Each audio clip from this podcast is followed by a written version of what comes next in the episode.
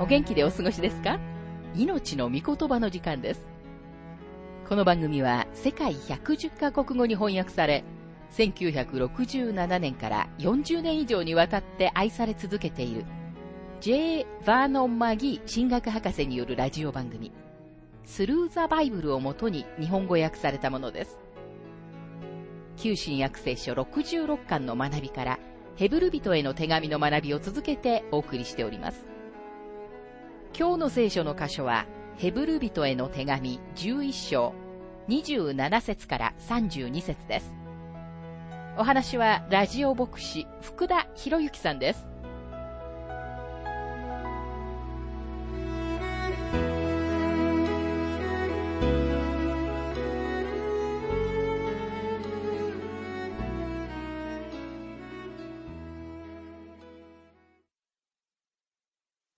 ヘブル人への手紙11章の学びをしていますが、27節信仰によって彼は王の怒りを恐れないでエジプトを立ち去りました。目に見えない方を見るようにして忍び通したからです。モーセは行動する信仰を持っていました。信仰は必ず行動につながるものでなければなりません。今日多くの人たちが信じます、信じますと口では言いながら何もしません。しかし本当の信仰とは行動のうちに明らかにされるものなのです。神様は私たちの行いなしに私たちを救いになりますが、救いの信仰は必ず行いを生み出すものなのです。ですから、モーセについてはこのように書かれているのです。王の怒りを恐れないで、エジプトを立ち去りました。目に見えない方を見るようにして忍び通したからです。ヘブル人への手紙11章の28節信仰によってウイゴを滅ぼす者が彼らに触れることのないように、彼は杉越と血の注ぎと行いました。モーセは神様に従う信仰を持っていました。神様がこのことを行いなさいと言われると、モーセはその通りに行いました。このことが彼の人生を象徴しています。彼はエジプトの儚い罪の楽しみを捨てて荒野に行き、さらに自分の民を解放するために戻ってきたのです。これこそ神様に従う信仰です。29節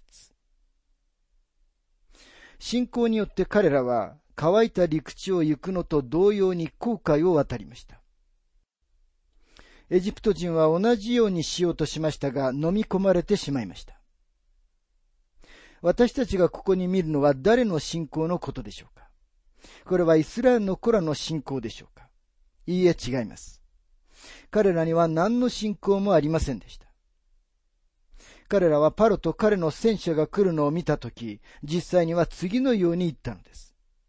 さあ、一刻も早くエジプトに帰ろう。エジプトから出たのは間違いだったんだ。信仰があったのはモーセでした。モーセが水際に降りていって、あの杖で水を打ったのです。そして水を分け、彼らが水の向こう岸まで行進することができたのは、モーセの信仰のおかげでした。その後彼らはモーセの歌を歌いましたが、これはモーセの信仰だったのです。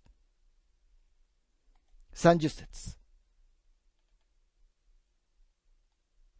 信仰によって人々が7日の間エリコの城の周囲を回ると、その城壁は崩れ落ちました。ヨシュアの生涯に私たちが見るものは、信仰の万人としての生涯です。もしあなたが彼らがエリコの町の周りを行進している5日目くらいにヨシュアに会っていたなら、あなたは彼に次のように聞いたかもしれません。あまりうまくいっていないんじゃないですか？なんでこんな愚かなことをしているんですか？あなたはとても頭の良い将軍なのに頭を使っていないじゃないですか。するとヨシュアはあなたに次のように答えると思います。あなたは私が万軍の主の章を見たことを忘れていますよ。その方が、首脳部は私の天幕の中にあるのではなく、天国にあるのだと言われたんです。私は将軍ではないことに気づきました。私は階級の低い二等兵にしか過ぎず、この方の命令に従うべきなんですよ。この方が町の周りを更新せよと言われましたから、私は更新しているんです。ただ見ていてください。この城壁は崩れ落ちます。私はすべてのことをご存知であられるお方の作戦に従っているんですよ。ヨシュアのうちに私たちは信仰の番人としての姿を見ます。ヨシュア将軍は神様を信じる信仰を学ばなければならなかったんです。ヘブル人への手紙11章の31節信仰によって遊女ラハブは偵察に来た人たちを穏やかに受け入れたので、不従順な人たちと一緒に滅びることを免れました。ラハブの物語を信仰の不思議と呼びたいと思います。彼女の物語はエリコの城壁の物語と関連しています。彼女は町の中に住んでいました。そして7日の後、町の中にいた人たちは何が起こるのだろうといぶかっていたことだろうと思います。信仰によって遊女ラハブは不従順な人たちと一緒に滅びることを免れましたと書かれています。ラハブは悪に満ちた異教的で野蛮な町に住んでいたのです。それに彼女は最も古くからある職業を持っていました。その職業を持っていた人たちは普通、罪人とみなされてきました。もちろん近年、新しい道徳が出てくるまでの話ですが、売春が公然と行われるような現代の腐敗した道徳をマギー博士は皮肉っているんですね。この女性は罪人でした。それでもここには、信仰によって遊女ラハブは不従順な人たちと一緒に滅びることを免れましたと書かれているのです。町の市長やその他の高い地位についていた人たちは自分たちは救われるに足りると思っていたと思います。でも彼らは救われませんでした。彼らはただ一つの理由で町の中で滅びたと書かれています。それは彼らが神様を信じなかったという不従順が原因でした。神様はとても寛大にエリコの町を扱われたことを見ていきます。批判家は神様がエリコの町の人々を滅ぼされたことをひどく非難することは知っています。しかし彼らは他の人々にはほとんど興味を示さず、エリコの人々のことになると本当に閣下としてしまうのです。この女性、ラハブのことを詳しく見てみたいと思います。なぜなら彼女はとてもはっきりと自分の信仰を表したからです。イスラエルの人々が航海を渡った時、その知らせがエリコに届きました。そしてエリコの住民たちは勇気を失いました。でも彼らは洪水の季節にイスラエルの大軍がヨルダン川を渡ることができるとは夢にも思いませんでした。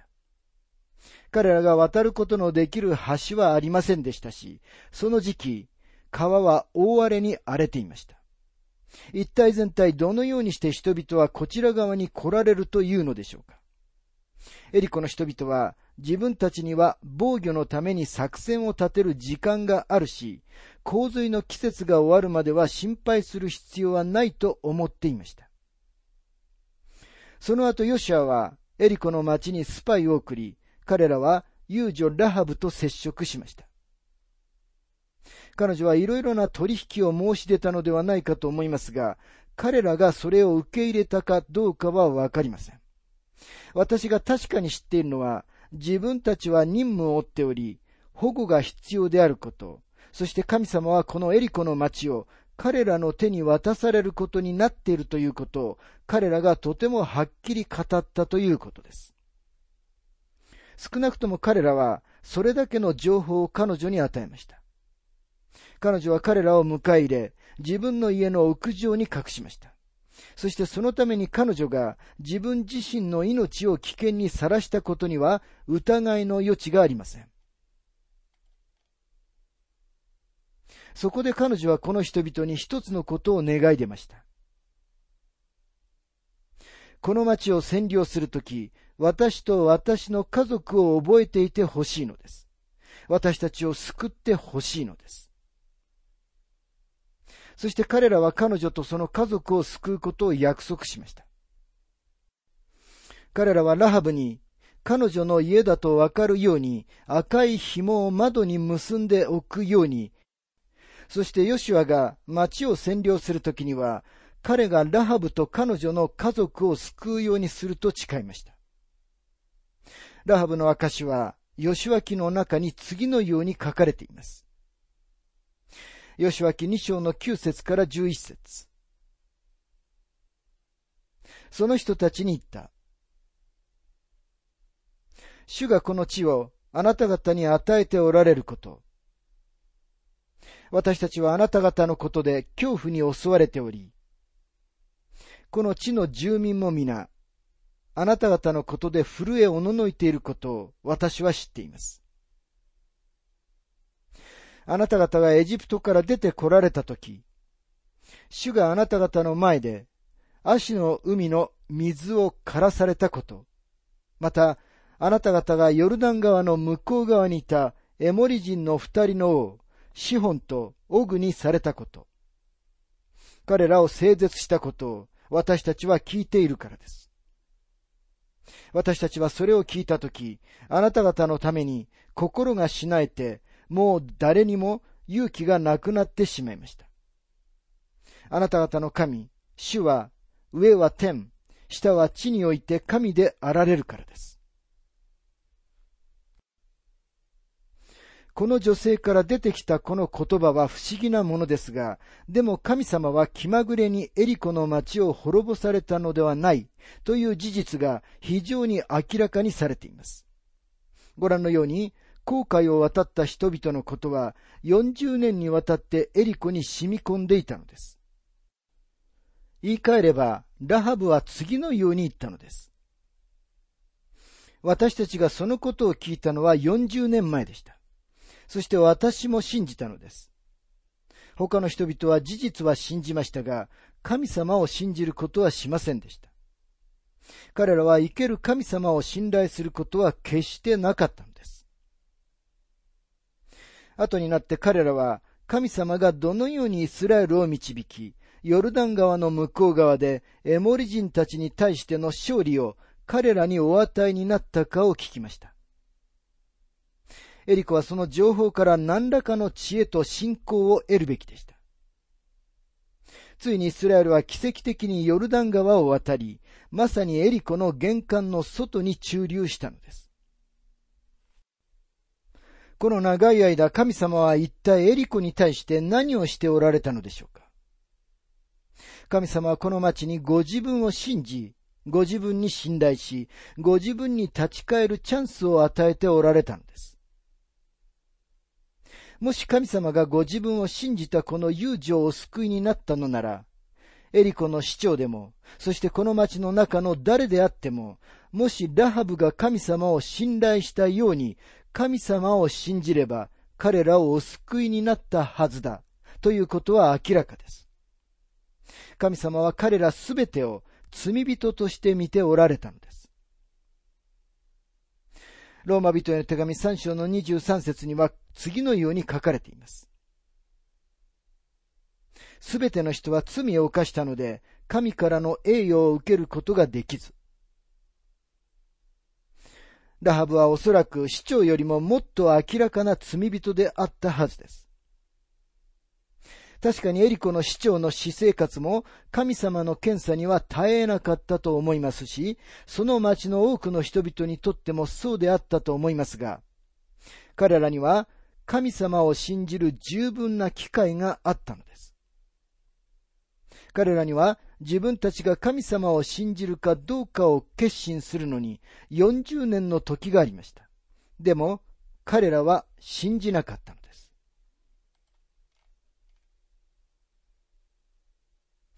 神様は彼らに神様を信じるかどうか決心するために40年の年月を与えられました。たった一人の女性だけが神様を信じる決心をし、神様は彼女をお救いになりました。彼女が救われたのですから、もし神様を信じていたのなら、他の誰でも救われたであろうことは明らかです。さて、もし40年が十分な長さではないと思うなら、神様は彼らに41年か42年与えるべきであったと思われるでしょうか。もし40年経っても彼らが神様を信じないのなら、彼らが神様を信じることは決してなかったと思います。神様は辛抱強く、忍耐深いお方です。そして神様は一人として滅びることを望んではおられません。神様を信頼したなら、遊女でさえも救われるのです。エリコの人々は自分たちが聞いた事実は信じましたが、神様を信頼することはありませんでした。もし信頼していたのなら、彼らは救われていたはずです。さて彼らが町を占領するときに自分の命を助けてくださいとスパイたちに願うことによってラハブは神様を信じたことを証明しました。その時彼女は信仰の一歩を踏み出したのです。そしてその信仰の一歩の中で彼女は自分の命を危険にさらしました。信仰は必ず行動に出ます。傍観者でいることは決してあり得ません。だからラハブについて次のように書かれているのです。偵察に来た人たちを穏やかに受け入れたので、不従順な人たちと一緒に滅びることを免れ、信仰は聞くことから始まり、聞くことは神様の御言葉によります。ローマ人への手紙10章の17節にはこのように書かれています。そのように信仰は聞くことから始まり、聞くことはキリストについての御言葉によるのです。私たちは神様があなた方を通して行ったことを聞きました。そしてそれを信じました。と彼女は言いました。私は神様を信じます。私は自分の命を喜んで危険にさらすほどに神様を信じます。そのようにしてラハブは自分の持っていた信仰を立証したのです。私たちはラハブのうちに信仰の不思議を見ます。この失われた世界の中で神様は一つのグループの人々が他のグループの人々よりも優れていると見られることがないことがわかります。神様は私たちすべてを罪人として見ておられますが、同時に誰でも神様に立ち返るなら、神様はその人を救ってくださいます。神様はなんと公平なお方でしょうか。ヘブル人への手紙11章の32節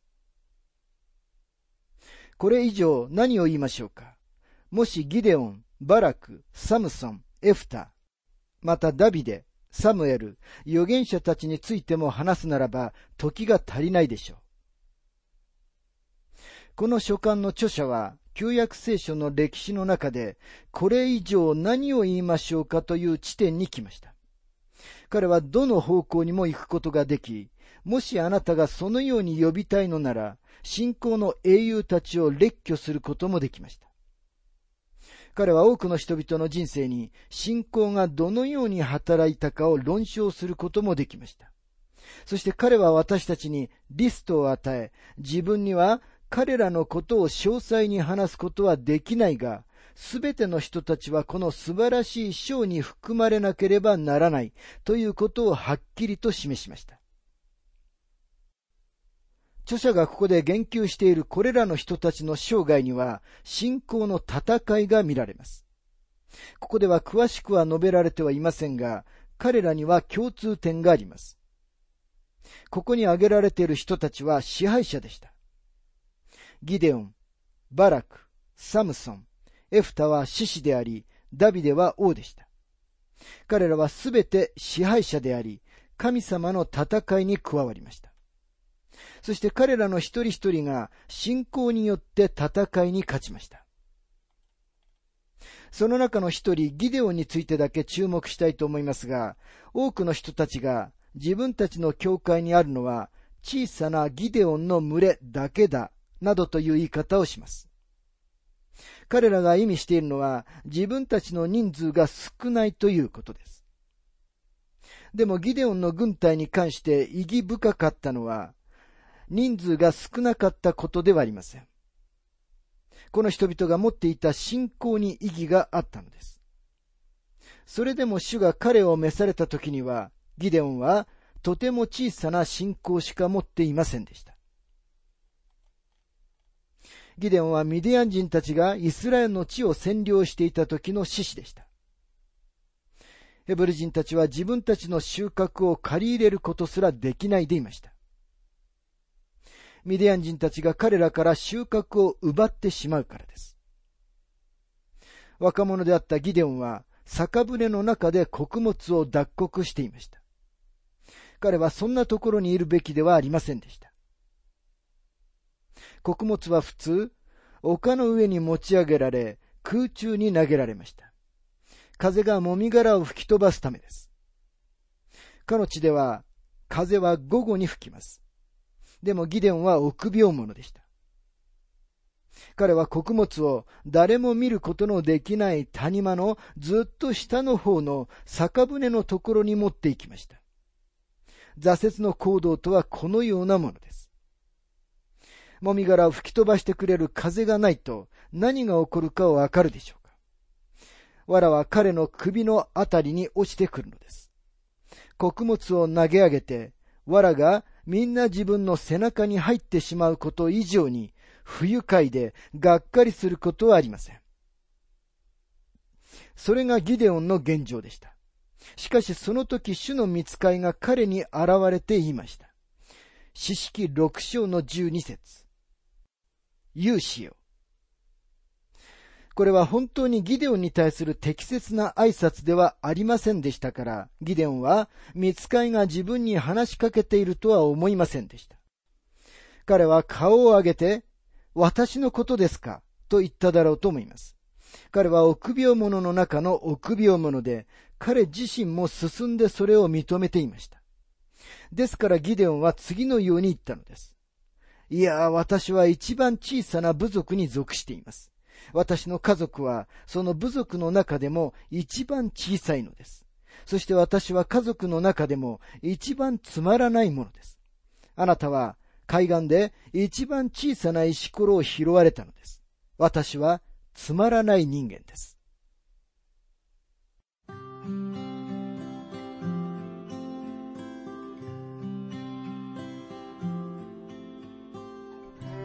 命の御言葉お楽しみいただけましたでしょうか？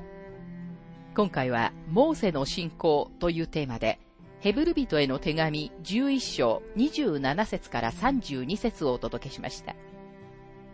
お話はラジオ牧師福田博之さんでした。